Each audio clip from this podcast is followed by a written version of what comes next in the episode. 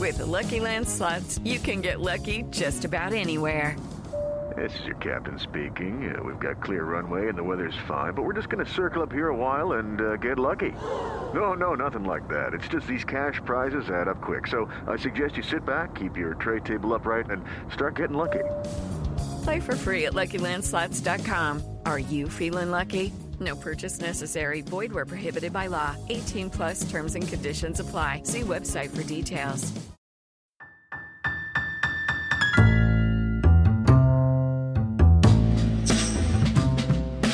Hey everyone, it's Jami. Now that we've wrapped the storytelling element of Tara Lee's case, I want to share with you some interviews I've done with people who were involved in Tara's case. Talia Goetting and Tonya Corrado, the lawyers we mentioned throughout this story, worked with Tara for a time. They were actually about to go into business with her when everything came to a screeching halt. Talia and Tonya began noticing red flags, and soon they were working with the FBI to take Tara down once they knew for sure she was scamming people. I had a very insightful and emotional conversation with Talia and Tonya before we launched season two. They opened up and discussed their thoughts about Tara having worked with her, as well as how everything went down once they became suspicious of her. Today, you're going to hear my conversation with Talia and Tonya, and I think you're really going to enjoy it. So, without further delay, please enjoy this episode. I want to welcome to the show Talia Goetting and Tonya Corrado. They are the fabulous co hosts of the true crime podcast, Crimes and Consequences. And if you guys are not already subscribed, please go do that now. Welcome to the show. I'm really excited to have you guys here. And I'd love for you guys to give the listeners sort of a background on both of you. I'm Talia. I've been an attorney since 2004. I've been practicing mostly divorce and adoption. And I met Tonya probably in 2012. And sometime after that, we ended up forming our own law firm. And then we started the podcast, Crimes and Consequences for Fun. And I'm Tonya. I have been practicing law in Michigan since 2009. And as Talia said, we are current law partners and we just love true crime probably as much as you do, Jami. like all of us women. I, just, I swear, anytime I meet a woman at the grocery store or whatever, and they find out, you know, what I do, they're like, oh my gosh, I love watching true crime documentaries and true crime podcasts. It is such a female centric genre. Really is. Yeah. Mm-hmm. It's like I feel like I never meet women who say, Oh, what's that all about? I already know. yeah, it's usually a man that will say yeah, yeah. The man and the man's like, "Oh, dude, I've been sleeping with one eye open for years." I'm really happy to have you guys on the podcast. Talia and I talked months ago, right before this most recent CrimeCon, and we were just getting to know each other. And of course, I got the pleasure of meeting you guys at CrimeCon, which was awesome. It was a whirlwind. At that time, when we were on the phone, Talia told me about this case, the one we're going to talk about today, involving Tara Lee. And it intrigued me. And at the time, we were heavy into season one of Dirty Money Moves, but it was always in the back of my mind this could be a really good season two case. And so here we are. And uh, we're definitely going to move forward. And Gina, as I've told you guys, has already started her research.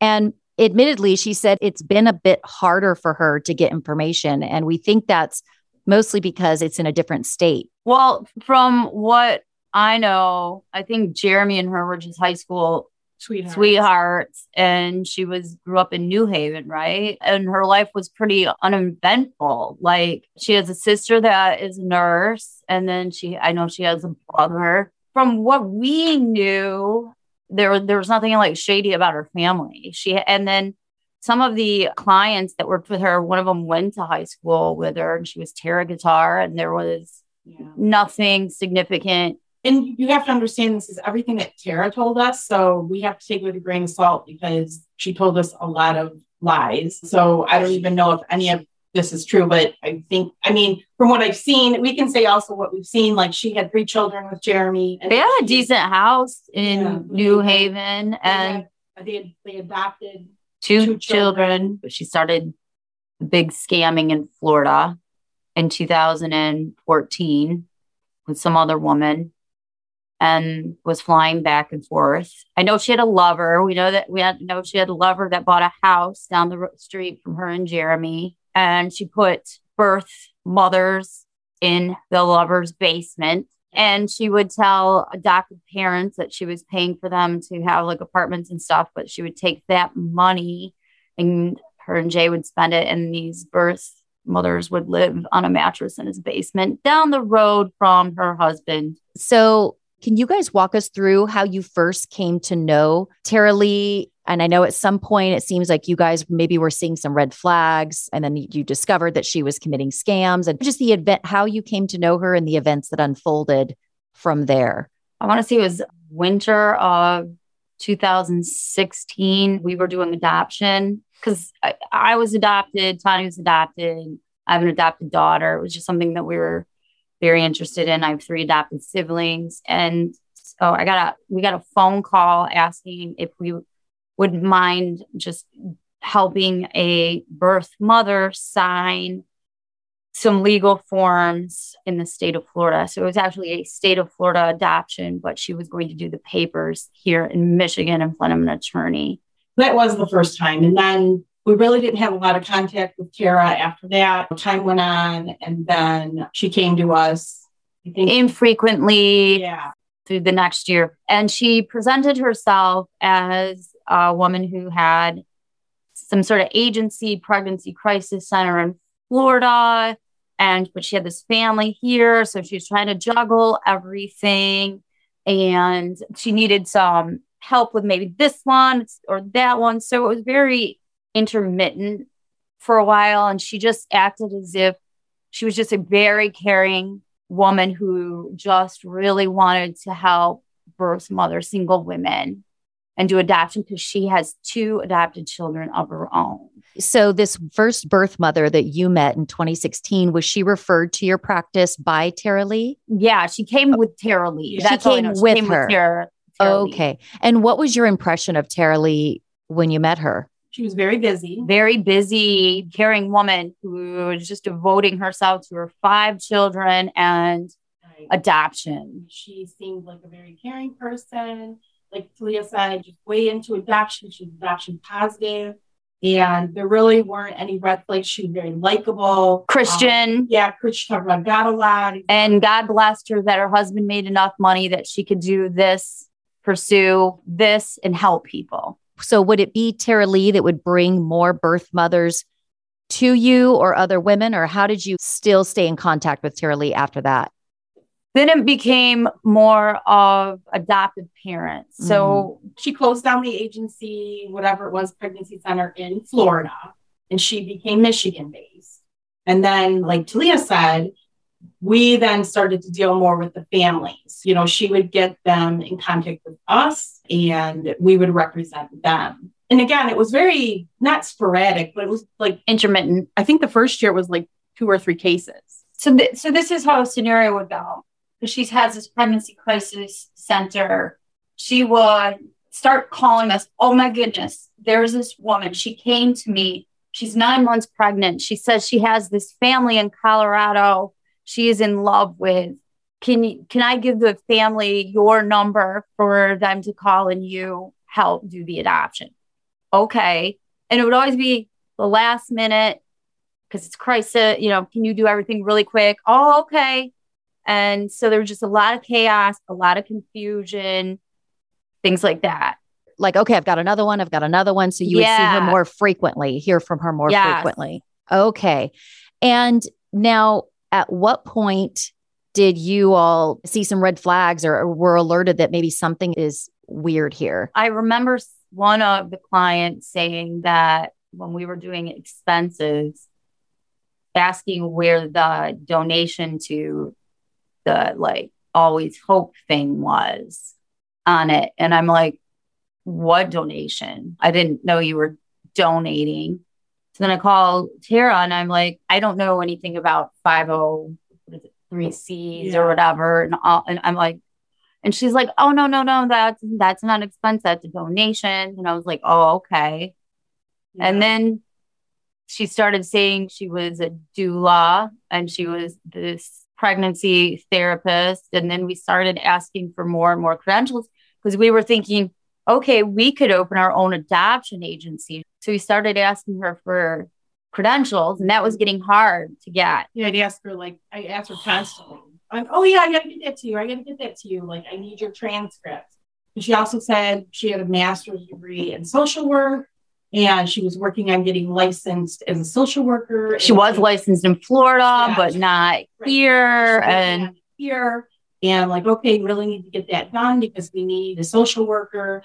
It would be like little things like asking her for things all the time and not getting them. and then you wouldn't see her for a little while. yeah. Mm. And then you'd be like, hey, can I get this? Oh God. oh my God, I'm so busy. She was running all over God's green earth, helping them and taking them to their doctor's And she had cancer, Yeah. but she didn't. And a heart attack. Was it a heart attack in quotes, or do you know? Mhm. She sure didn't.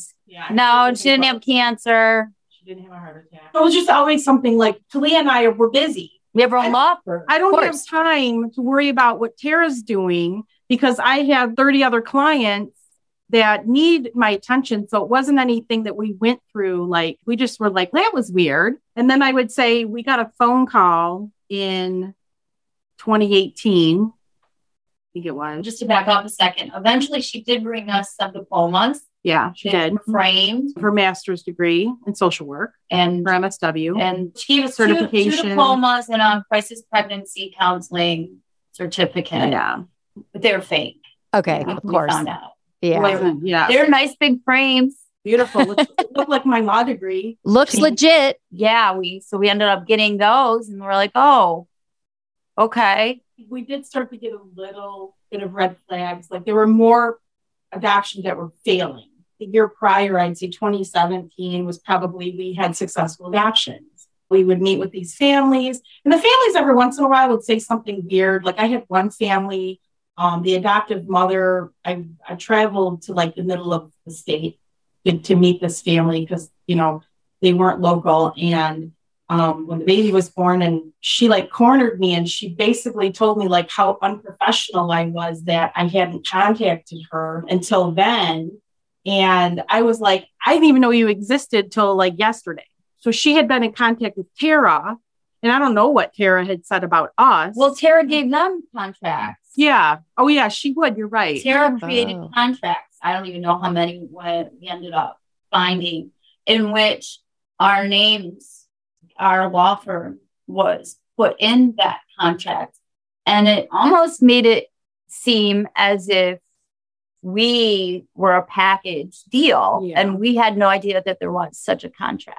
Got it. And that would make sense why these women, this woman was ticked off at you because Yeah. she's seeing your name in a contract. So clearly you should know about her. And you're like, I've never heard your name in my life because you didn't know these contracts were being written. So you have to appreciate we would literally get a phone call like a couple days before a baby's due or the day the baby's being born from these people and not know that they existed. And we would try to put this all together. And then I remember going to that hospital and going over the fees, our fees with somebody and having them in, in retrospect, having them look odd. But here they are with this baby being born in the hospital. And I'm telling, okay, you need to write a check to the court. You need, you know, to write a, a state, y'all, you know, all these different checks. And I remember one saying, wasn't that, didn't I already pay your fees? And I was like, Mhm. "N- no. And in retrospect, they probably saw in these chunks of money they were giving Tara that they were paying us. But they're Yes. so excited to have this baby in a hospital that they don't want to question anything. Of course. Yeah. Very Right. vulnerable and Right. emotional. And it's just, I, I totally understand that.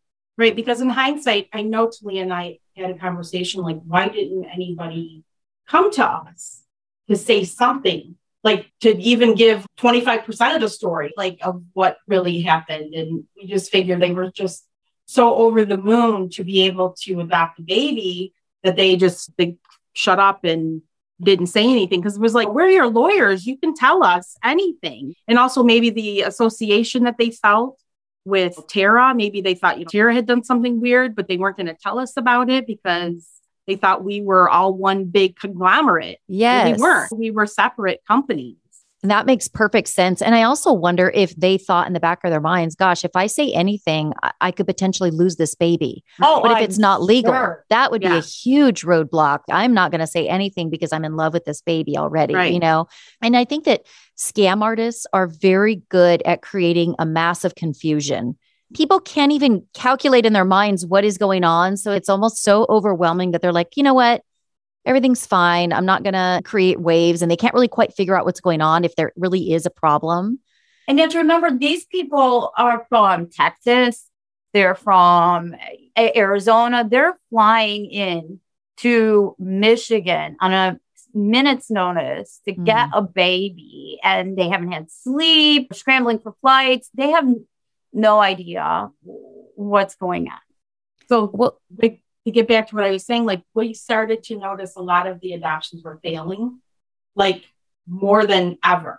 And it just seemed strange to us. Or like you would notice like there'd be a birth mom that was Jennifer, and then there'd be a Jenny, and then maybe a Jen, like things like that. We just that adoption would fail. And we would never talk to the families because because we didn't even like we said we didn't even know these people existed. Eventually, we started pushing her, and Yeah. we started getting some of the information. Yeah, wanting more more information. in advance, but that was really hard. And the key to a successful con is to not have the different parts talk to each other. So if you, if she's the one in control and everybody's only, all the information's only coming from her and we're all separate, then we can't get together and figure out that there's a scam going on. Yeah, you're absolutely right. That's like con artist 101. They don't want the people talking to each other. And it sounds like she did a good job of that, at least for a Oh. while. Especially mm-hmm. with the birth moms, you don't want to talk to the lawyer. I'm here for you, that kind of stuff. Okay. And it- it- going back to the money part, did was Tara ever responsible for paying you guys or was it always the families? yeah, the family would pay us. And what we did was we would just take a small retainer in the beginning, like 1500.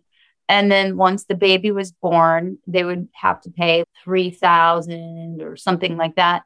And once there was a certain point in the adoption where we knew like it's certain documents had been signed and it was just a matter of time before finalization, then we would ask for the last payment. So the adoptions were like maybe 10,000 less or less. And we did it in stages. At the end, she was getting like $25,000 per family, we found out. Okay. And then sometimes she would double match people. So she would get $50,000 for maybe a baby that didn't even exist. oh, I see. I don't even, she would say, Oh, Jenny's pregnant. And then go to another family and say, Jen, we have a Jen and get money from them. And, we And they might- wouldn't be real. so there was Yeah. no Jen sometimes. There was no sometimes, pregnant yeah. mother, but sometimes it sounds like there was and they were living Yes, in the so She basement. match, so she would match that person to that baby to other people. And then all she has to do is say, Oh, I'm sorry. she decided to keep her She child decided to keep her child. or she Say that- miscarried or and And she- then and Tara Lee would have already been paid though by Right. then. And was that in their contract that she could keep that money? it would be rolled over to a new adoption. Okay. Yeah, so Okay. nobody ever got refunds. I see. And she also got the money for birth mother's expenses. And so they paid her that, and then she would dole it out for the birth mother. She split an apartment and food and all of that.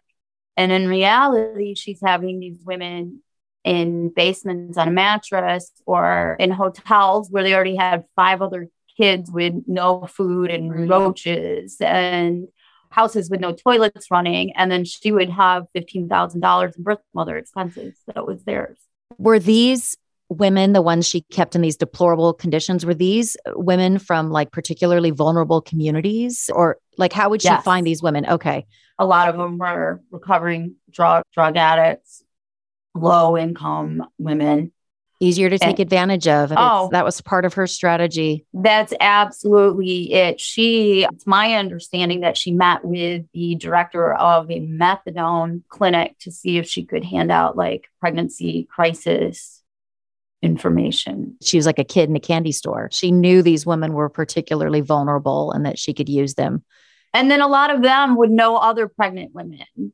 And then that's how they would get her number and called Tara. Tonya, you had said earlier there was a particular phone call you guys received around 2018 that kind of is that when the hammer dropped or Um, it was from a woman who, and now mind you, Talia and I are working on developing this agency, and we had filed this adoption agency, and we had filed incorporation paperwork with the state of Michigan. Although, so you know, we're trying to get our ducks in a row for the you know Department of Health and Human Services here, and we get a phone call from someone, and it's this woman who basically says, "Do you even know who you're getting into business with?" And what are you talking about? And she proceeds to tell me that she had an adoption with Tara in Florida. And Tara ended up telling her the baby passed away. The baby passed away. She'd been asking Tara for like a copy of the death certificate, and it was a closed adoption, which we ended up finding out later. When it was a closed adoption, those were mostly the scams. Um, and a closed adoption would be that the adopted family and the birth family didn't speak to one another. They did not know each other. And those were less frequent. We usually had open adoptions. You know, she said she had a closed adoption and she would email the birth mother every once in a while, only knew her first name. So there was no way for her to really even look up a death certificate in any way. And she just wanted confirmation that this baby existed, you know. But she called around hospitals and there Mhm. wasn't any situation like she described at the hospital. So Okay. she was pretty confident that there was no baby that Mhm. she was supposed to be hers that died. okay. So when I hung up with her, Talia and I were still in the office. It was like it was getting to be like late later evening, and I said, I remember saying to Talia, "Do you really think Tara would make up a baby? Do you really think that?" And we're like, "Hmm, "No, you know, no, that's crazy talk, right?" But but now it's in the back of our mind. And one of the things that in this whole development of this agency was that Tara gave us access to her email. And just so happened this timing too, she was planning a trip to Africa. And she was going to be gone for like two weeks. Yes. and work to raise money to build a school for the children in Ghana. yes. So She's a regular Oprah. Yeah. and she did start a fund, a GoFundMe. There's her motive right there. She she Right. Mm-hmm. did it so she could start the GoFundMe to get money And for she won herself. hundred thousand dollars to build a school in Ghana. Can't make Wow. this up. Wow. So I re- and I remember I needed to get something for her before she went to Africa, and this was after the phone call. And I remember asking her in person about the woman that had called me, and I said, you know, because she also said the woman on the phone also said that Tara owed her money back, and she was supposed to get money back. And so I remember saying to Tara, you know, about this person, did you pay her the money back? What's going on with that? Oh, she's crazy. Yes, I gave her money, blah, blah, blah. And she even emailed me like a cancel check or something like that. But I just remember, I'm like, she's really upset with you and she's not going to go away. So are you sure that everything's on the on the up and up? Oh, yeah, yeah. So she goes off to Africa. And Talia and I start thinking, Wait a second. yeah, I can get in her email yeah. on my computer. She gave me access.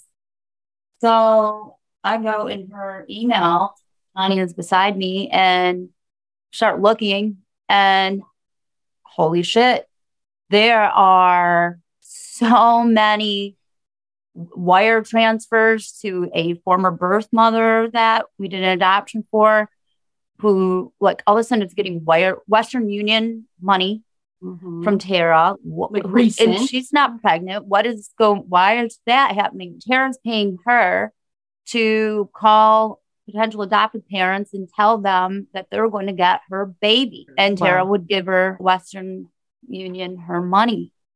And then we would see that same birth mo- mother profiles being matched with multiple people. And it just, it was insane. we were Like three, away. three people expecting to parent the same baby.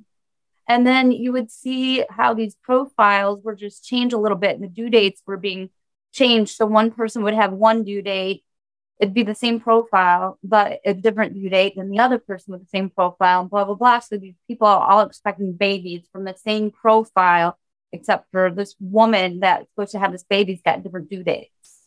Oh my gosh. And what did you do from there after seeing the treasure trove of information in the email? we weren't sure exactly what to do, but we had another attorney that worked with us that represented the birth mom because Talia and I ethically could not represent birth mom and an adopted family because we work in the same office. I have the same law firm. So we had another attorney that would represent the birth moms a lot. And we contacted her and she's like, Oh, I've got a friend who works in the FBI, childhood friend. I don't think they were very close, but she ended up contacting her friend and saying, if this XYZ scenario existed, what branch of the FBI would we call? And I would say that same afternoon, she got a phone call from someone in the Detroit office and the Yeah, FBI. wow. Yeah. Okay. And so we were like, okay, yes, we contact the FBI because I don't, I don't know. Do I contact my local police when something like, like that happens? I have no idea. I'm a Mhm. family lawyer. I'm not a criminal lawyer. So the FBI contacted us and we kind of gave them the rundown and they said, okay, they made an appointment with us like for the following week. And then we, by then, we put together, printed out these contracts that we discovered with their names on it. They literally had different Always Hope Adoption Agency, Always Hope Services, different names on them. She never signed any of them. They signed it. The adoptive parents would sign it, saying all the money that they had to pay out. And like we saw our name on it, we saw another lawyer's name from Florida on it. At one point, the birth mother lawyer, who's our friend, her name was on it. None of us lawyers knew any of that. And so we printed out like 20 different versions of this. We tried to put a chart together. And in mind, we didn't know most of these people in her email. We're talking hundreds of mm-hmm. people. There were 4,000 emails. And so we're trying to chart this all. And we give it to like the FBI and the Michigan police. And nobody knows anything about adoption law. And they're just like, what is this? She said multiple times that birth mother died. She got shot. Oh, yeah. That was a great story. And by the way, would you mind helping pay for funeral expenses? Oh my gosh. That's true. She got a full story. Baby made it for 15 minutes, but then the baby died. It was 45 minutes before the ambulance made it there. So baby died because they didn't get there in time. There were yeah, multiple instances of babies dying, mothers changing their minds. I know one adoption alone, she matched three different people and she made $60,000. And we're making like eight Right. as lawyers Together. together total. Total. And she, to me, like one of the most horrible things she did was she matched a preemie that was born to uh, a drug addict.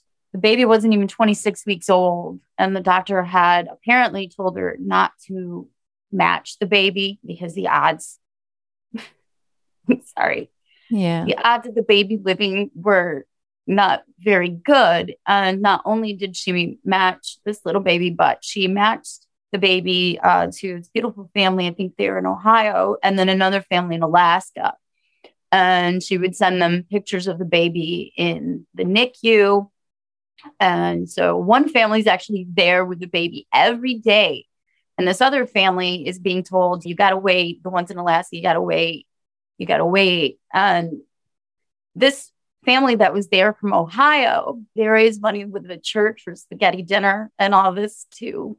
Hey, and they stood beside this little baby for a whole month and she didn't make it. And because of the situation and the fact that we, that the adoption had been pro- going forward, the mother that was a drug addict had relinquished her rights. This baby is on life support, and I had to figure out who had the right to terminate the life support. And that took days because no one knew the situation had never happened.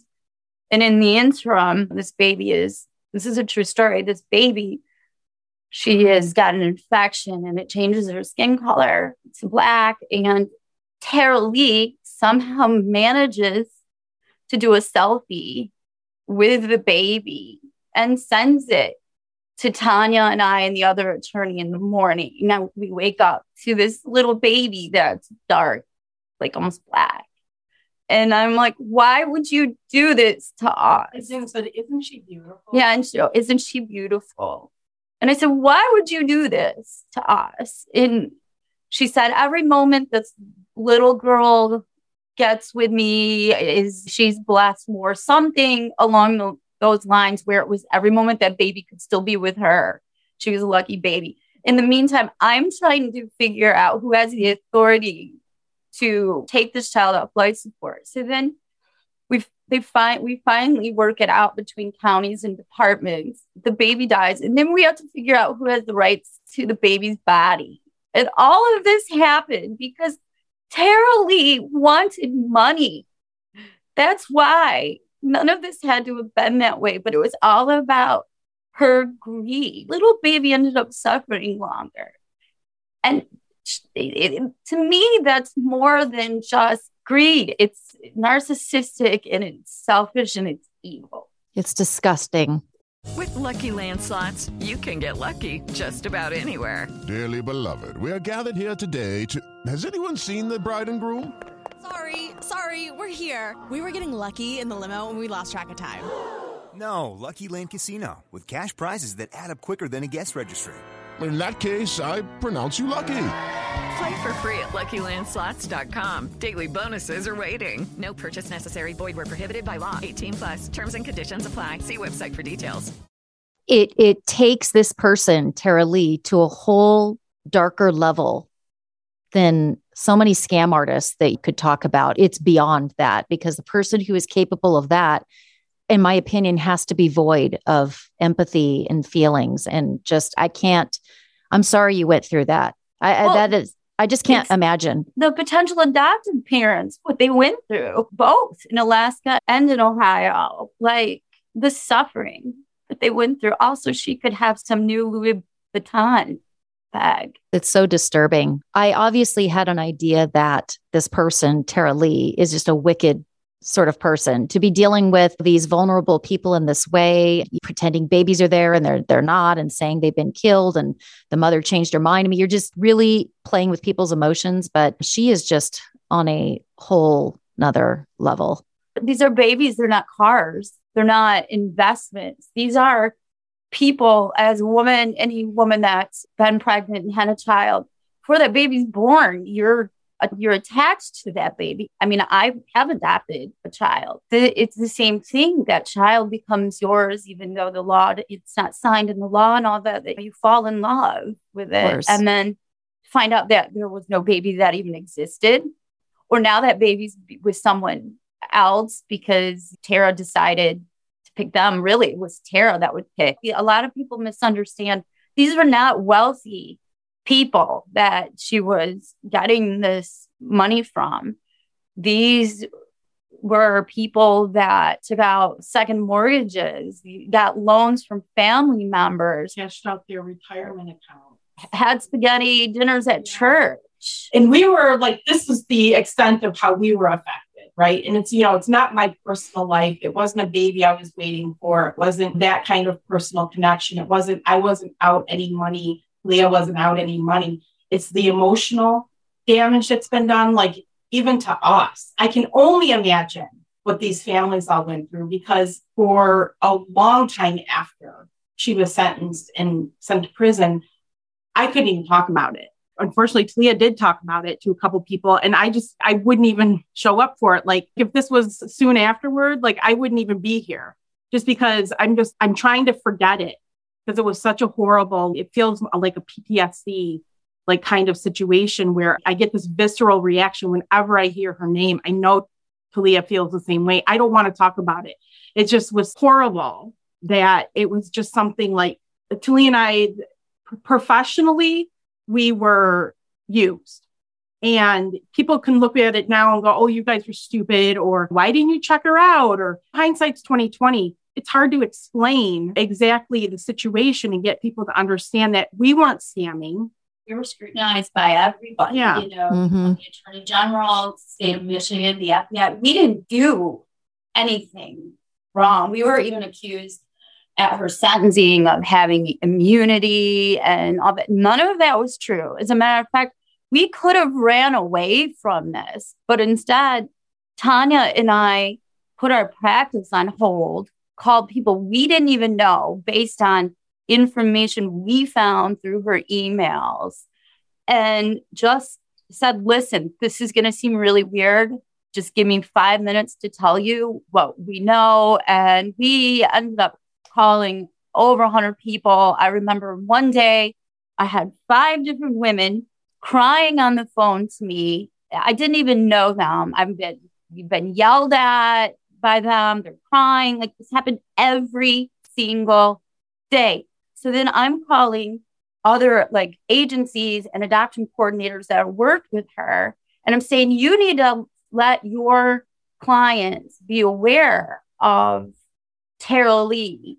And I remember one woman in Chicago calling me up and because I talked to her earlier, she's like, I'm in my closet crying. And I said, You need to let, she worked with Tara a lot. I said, You need to let these people know that she's a scammer. And she's like, I just can't, I just can't. And she's like crying. And I'm like, You need to get out of the closet and you need to let them know. And she never did. When we would call them, you know, and say, Oh, hi, I'm an attorney in Michigan. You don't know me. We think your adoption is not real or whatever, we would tell them and we would give them details. You know, she's under investigation with the FBI. We would give them the number to the contact at the FBI that we had. They ended up getting so many calls from the people that we contacted. They ended up having to set up a victims advocate, you know, to talk to these people. And they ended up starting a Facebook support group. And we, there were a couple people that just didn't believe us. And one was the family in Alaska that we mentioned earlier she went to when we contacted her she went to tara and told her everything that we said. Mm. and you know this was in the middle of this whole i think it was probably after they went to her house after they raided her house. So she was in the middle of all of this and we were still talking to her. Because we were trying to get more information because we were trying to we were trying to find out okay what adoptions were real what adoptions were scams because we were trying to help the ones that were still real to possibly carry them out for these people so what we were doing is we were working with the FBI, and they never say you have to do anything. You can do whatever you want to do.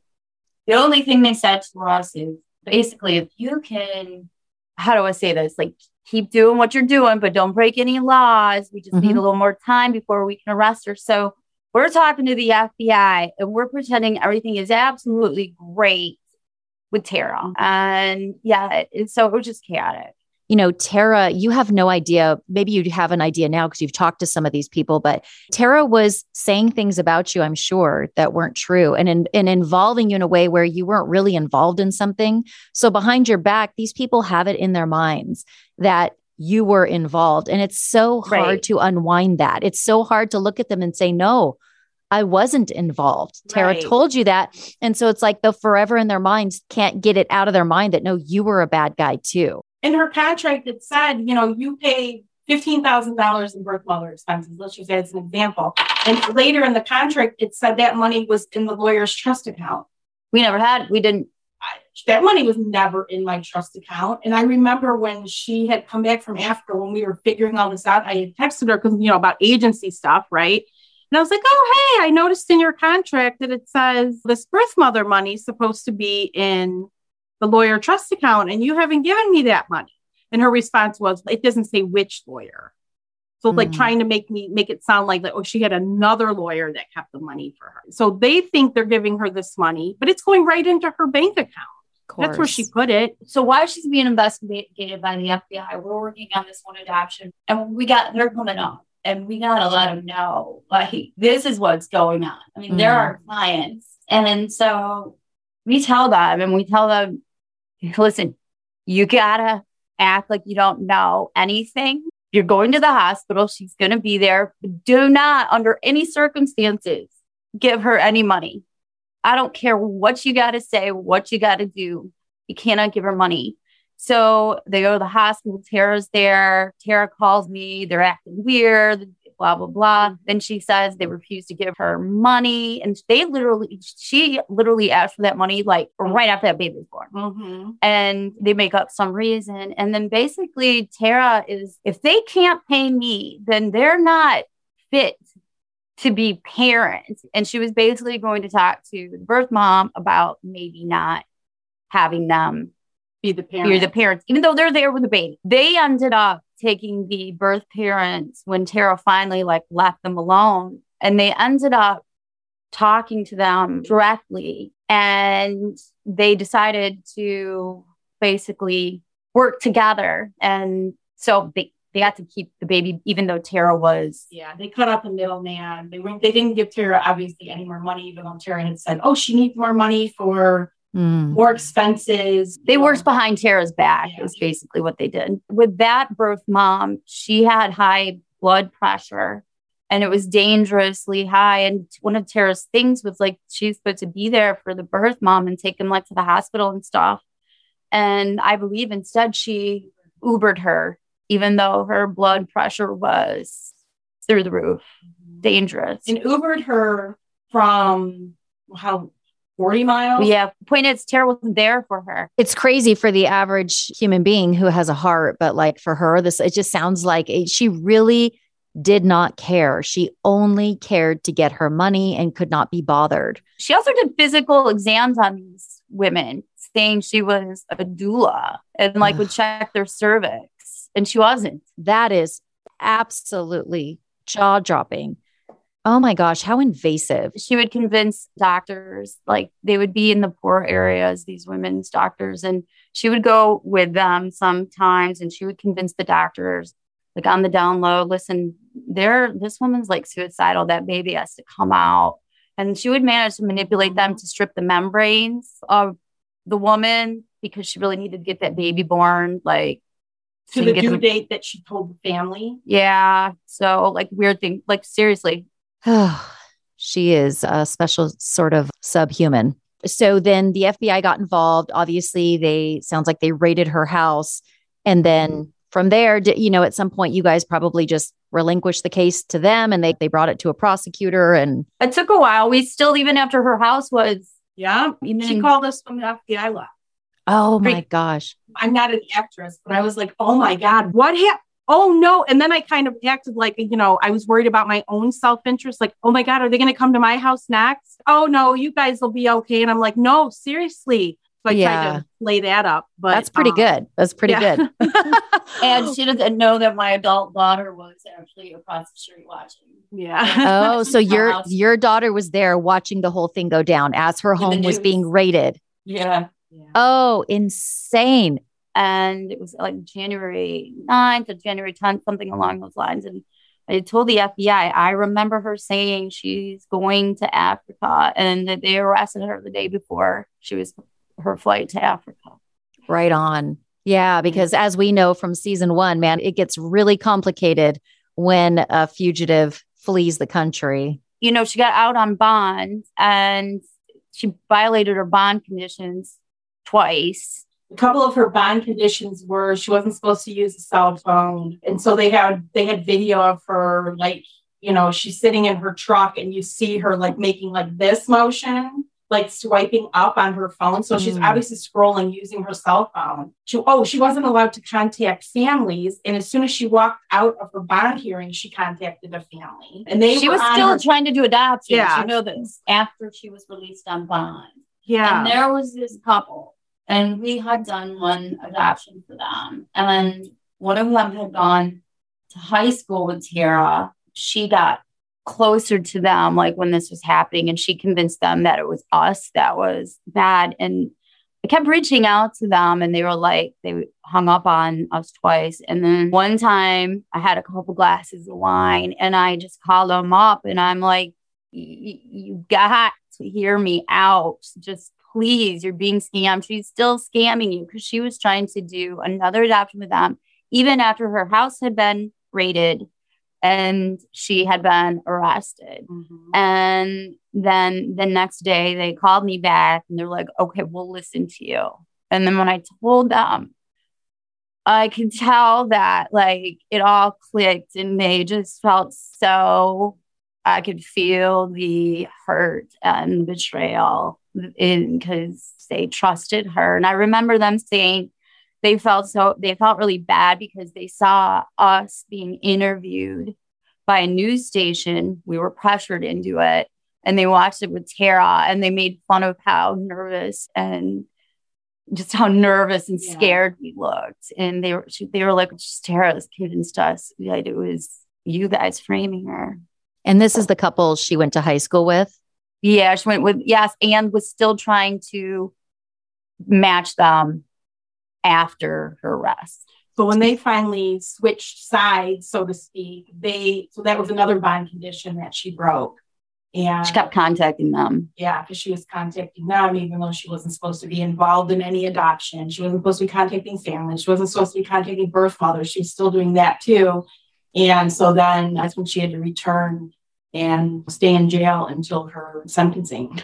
And then while she's in jail, I guess you can actually do like video conferencing with your kids. And she got caught witness tampering because she was trying to convince her 13 year old daughter to manipulate one of the witnesses, a birth mother, while she was in jail. She's caught on video conference telling her daughter to do this.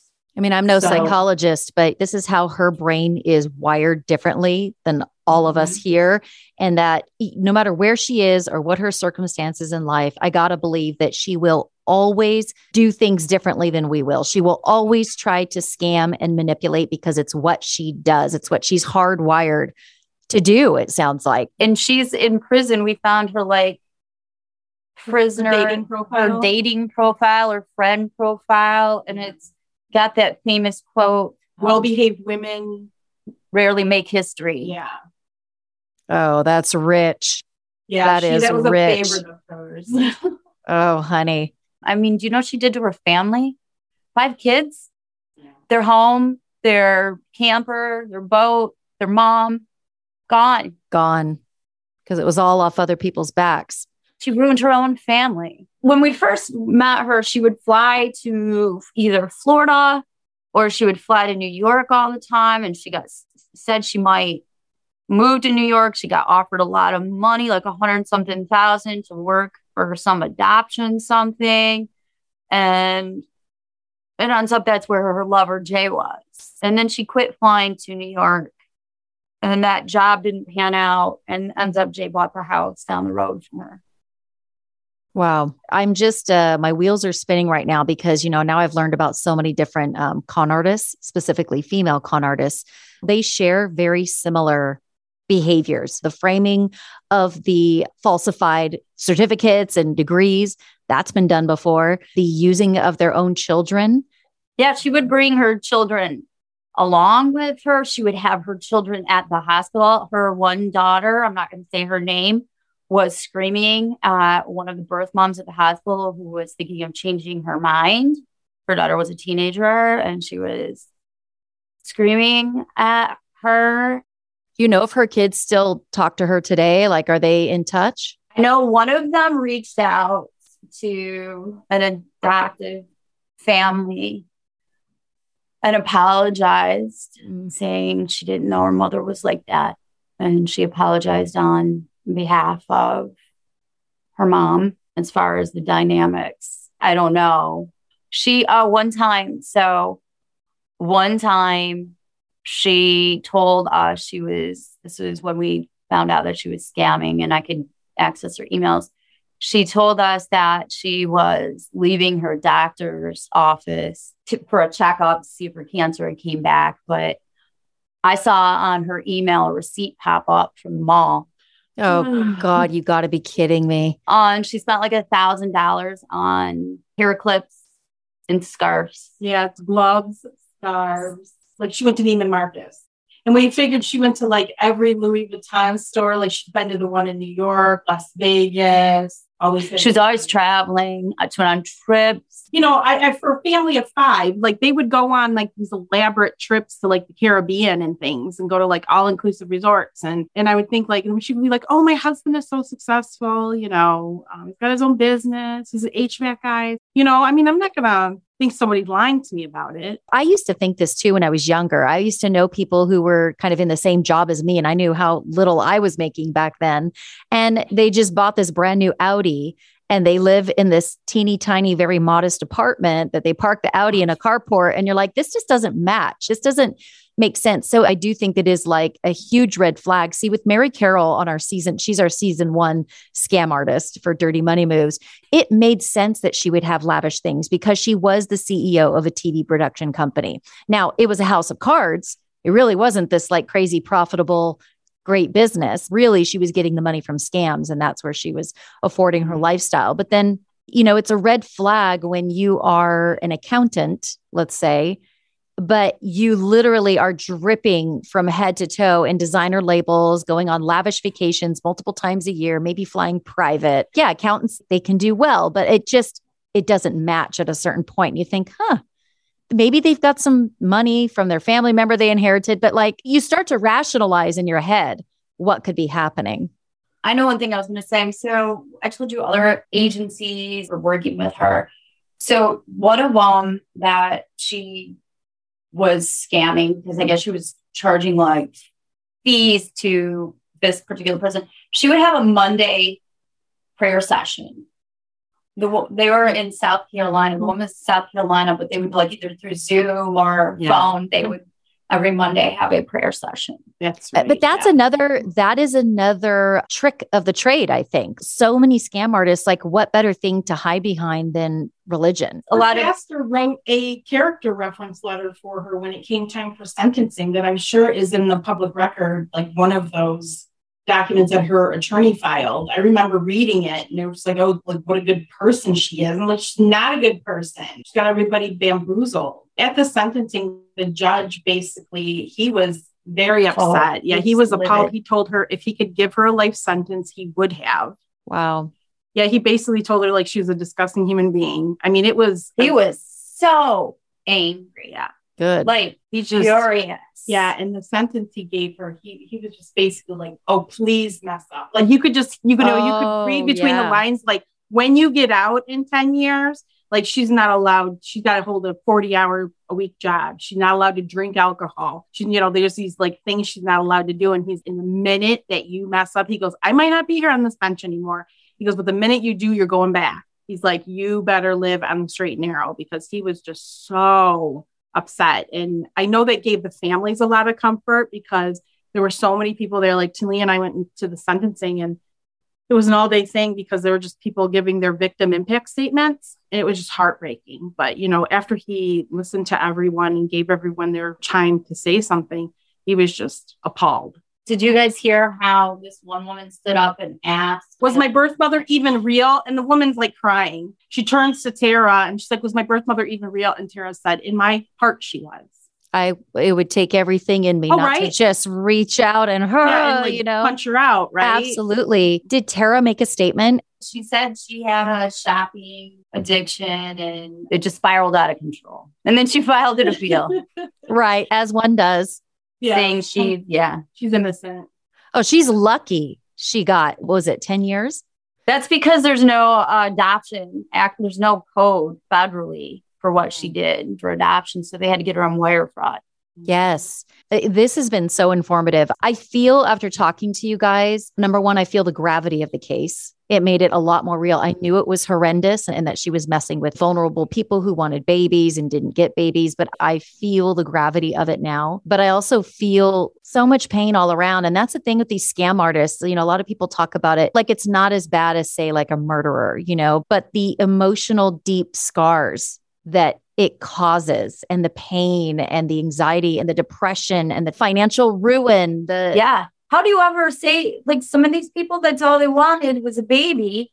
And then how do you ever trust anybody you know to do this again? I'm sure she destroyed marriages and uh, positive i might Absolutely. not know it but i'm positive she and I think con artists do. I know for a fact, like with Mary Carroll, they were saying, gosh, we got scammed for $300,000 and it ruined our marriage. We fought mm. so much over it because the husband was so resentful of the wife right. for falling for it. And, and right. that was it. It's like when the tragedy of losing a child ends many marriages, trauma of being scammed in this way and, the, and you know, what it does to your psyche eh, I can imagine. And your life savings is gone and the embarrassment, financial ruin, financial ruin, all of it. I mean, one of the women that Angelica got paid to talk to on the phone, Tara did a three way, and she had given birth to twin baby girls that died at like 20 weeks.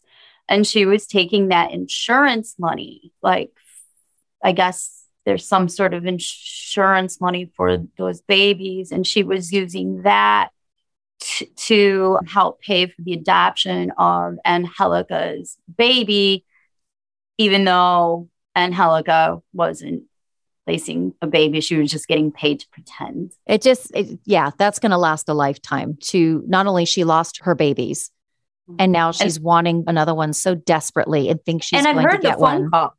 I heard the phone call, and Angelica was like, "This baby's yours. This baby's yours." And Tara's tell to the woman, "Tell her about your loss." And the woman's like, "Well, I gave birth early," and sharing her story. And Angelica says, "This baby's going to be yours." So twisted. I want to put these scam artists out there because there may be people who are aware of this case and there may be people who are aware of this type of scam, but I got to believe there are so many people out there who are not. So the more that we can expose this, the more people learn from it. Like, holy shit, I didn't even know that this was a thing. You're vulnerable. When you want a baby, it's like you're almost desperate at some point because you just want it so badly. There were people that met her at a gas station and gave her like $20,000 cash because they she could guarantee him a baby right then and there. And these mm. are not stupid people. These are smart people. Yeah, some of these families were lawyers, doctors, teachers. We're talking educated people who she just she scammed us all. And they literally met her at a gas station with no contract and gave her cash.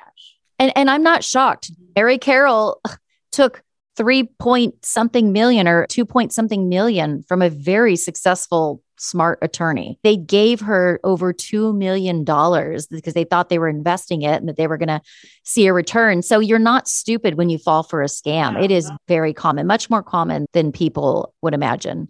And then she so. does this thing that's very common with them is, oh, okay, so you've given 5,000. Well, the birth mother was irresponsible with the money and she's going to need some more now. Oh, what are you going to do? All right, here's two more thousand for her. And it's like what they do, right? They just, you've already invested yeah. some money. So you invest a little more. And not only have you invested money, you have your heart set on this baby. And again, going back to our earlier conversation, can you imagine them going, you know what? I think, yeah, I don't want to give you any more money. You're not getting your baby. And right. they don't want right. that to happen. So they're going to keep it going. Well, I absolutely appreciate your guys' time. This has been so insightful. I appreciate it so much. Take Bye. care. Bye.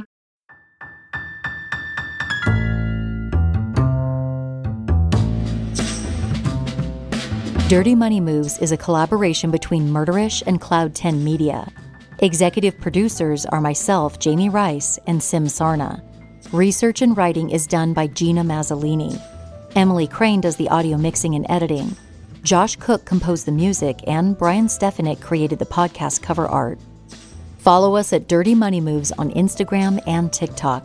If you like the show, please do us the biggest favor by reviewing the podcast and leaving us a few stars on Apple Podcasts, Spotify, or wherever you're listening now. If you're into true crime content, check out my other podcast, Murderish. A list of sources used for this episode is available at murderish.com. Thanks so much for listening, and see you next week for a brand new episode.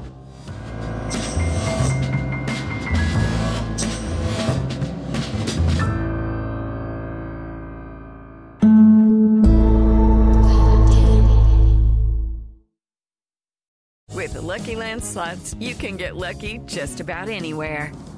This is your captain speaking. Uh, we've got clear runway and the weather's fine, but we're just going to circle up here a while and uh, get lucky. No, no, nothing like that. It's just these cash prizes add up quick. So I suggest you sit back, keep your tray table upright, and start getting lucky.